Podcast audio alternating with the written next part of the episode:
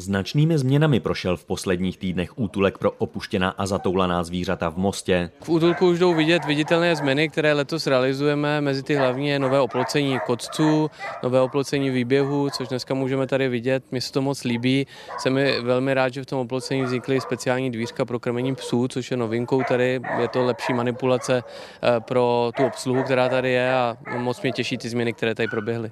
Říká náměstek primátora Marek Hrvoll. Novinkou je také zavedení kamerového systému v areálu útulku.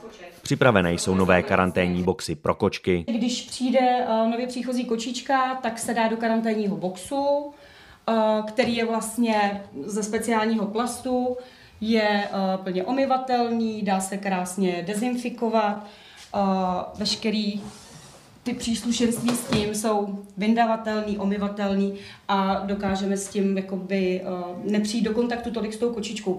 Popisuje Alena Jílková, vedoucí útulku. O zvířata pečuje částečně obměněný tým lidí v čele s novou vedoucí. Starají se i o náležitou propagaci útulku, respektive zvířat, o která pečují. My bychom chtěli poděkovat hlavně všem pracovníkům útulku, paní vedoucí a jim podřízeným. Funguje to naprosto perfektně a za to jim děkujeme. Skazuje ředitel městské policie Jaroslav Hrvoll. V útulku je nyní dvacet šest psů a čtyři kočky.